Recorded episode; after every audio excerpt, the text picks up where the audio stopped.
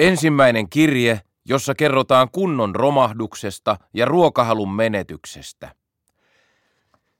Terve Karvonen, Amalia-tädin kunto on romahtanut. Hän tuli töistä ja sanoi, että tämäkin piti kokea ennen kuin hän muuttuisi harmaakarhuksi ja alkaisi kasvaa karhunputkea saapaskukkulalla. Konstaapeli Karhunen ihmetteli, mitä täti oli kokenut, kun oli niin synkkä. Oliko hän tehnyt hoitovirheen terveyskeskuksessa? Täti sanoi, että pikemminkin hän oli tehnyt painovirheen.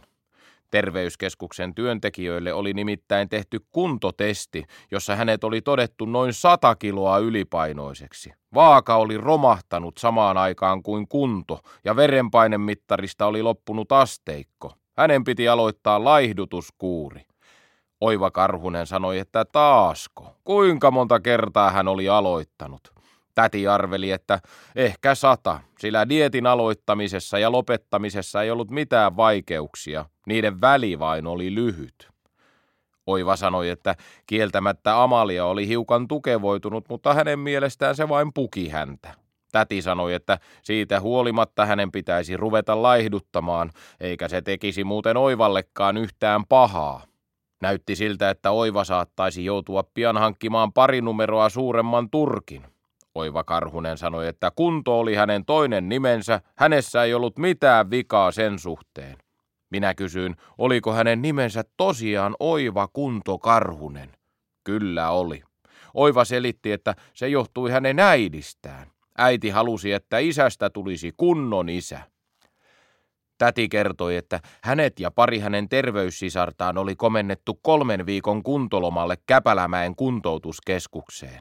Loma oli tädin mielestä ihan hyvä juttu, mutta koska kuntoilu kävisi työstä, se ei olisi mikään oikea loma.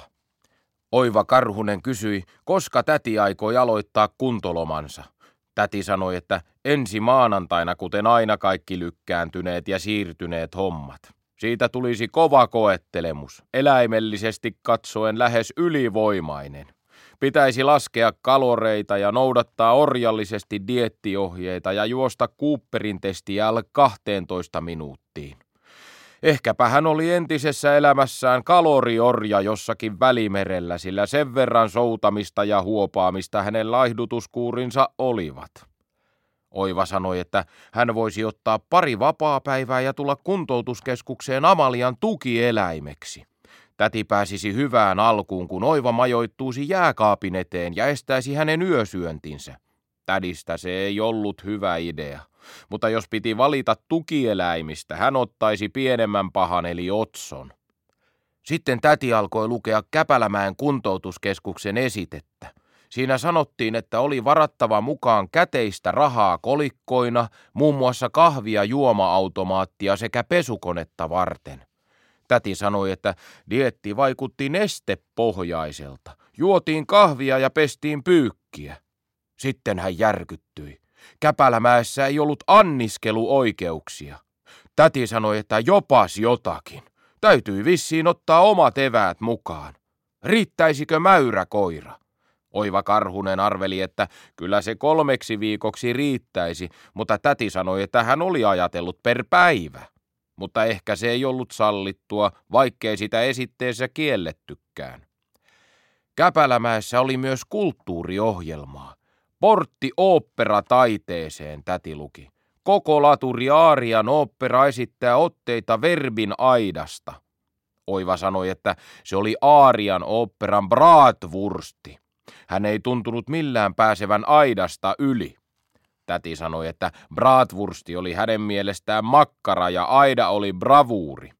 Joka tapauksessa hän toivoi näkevänsä senkin päivän, että Aarian opera kiekaisisi vaikka jonkin Rimski Sorsakosken kappaleen. Hän sanoi, että häneltä meni ruokahalu jo pelkästä Aarian oopperan ajattelusta. Siinä mielessä kuntoloma saattaisi tehota. Että sellaista se Amalia kunnon romahdus aiheutti.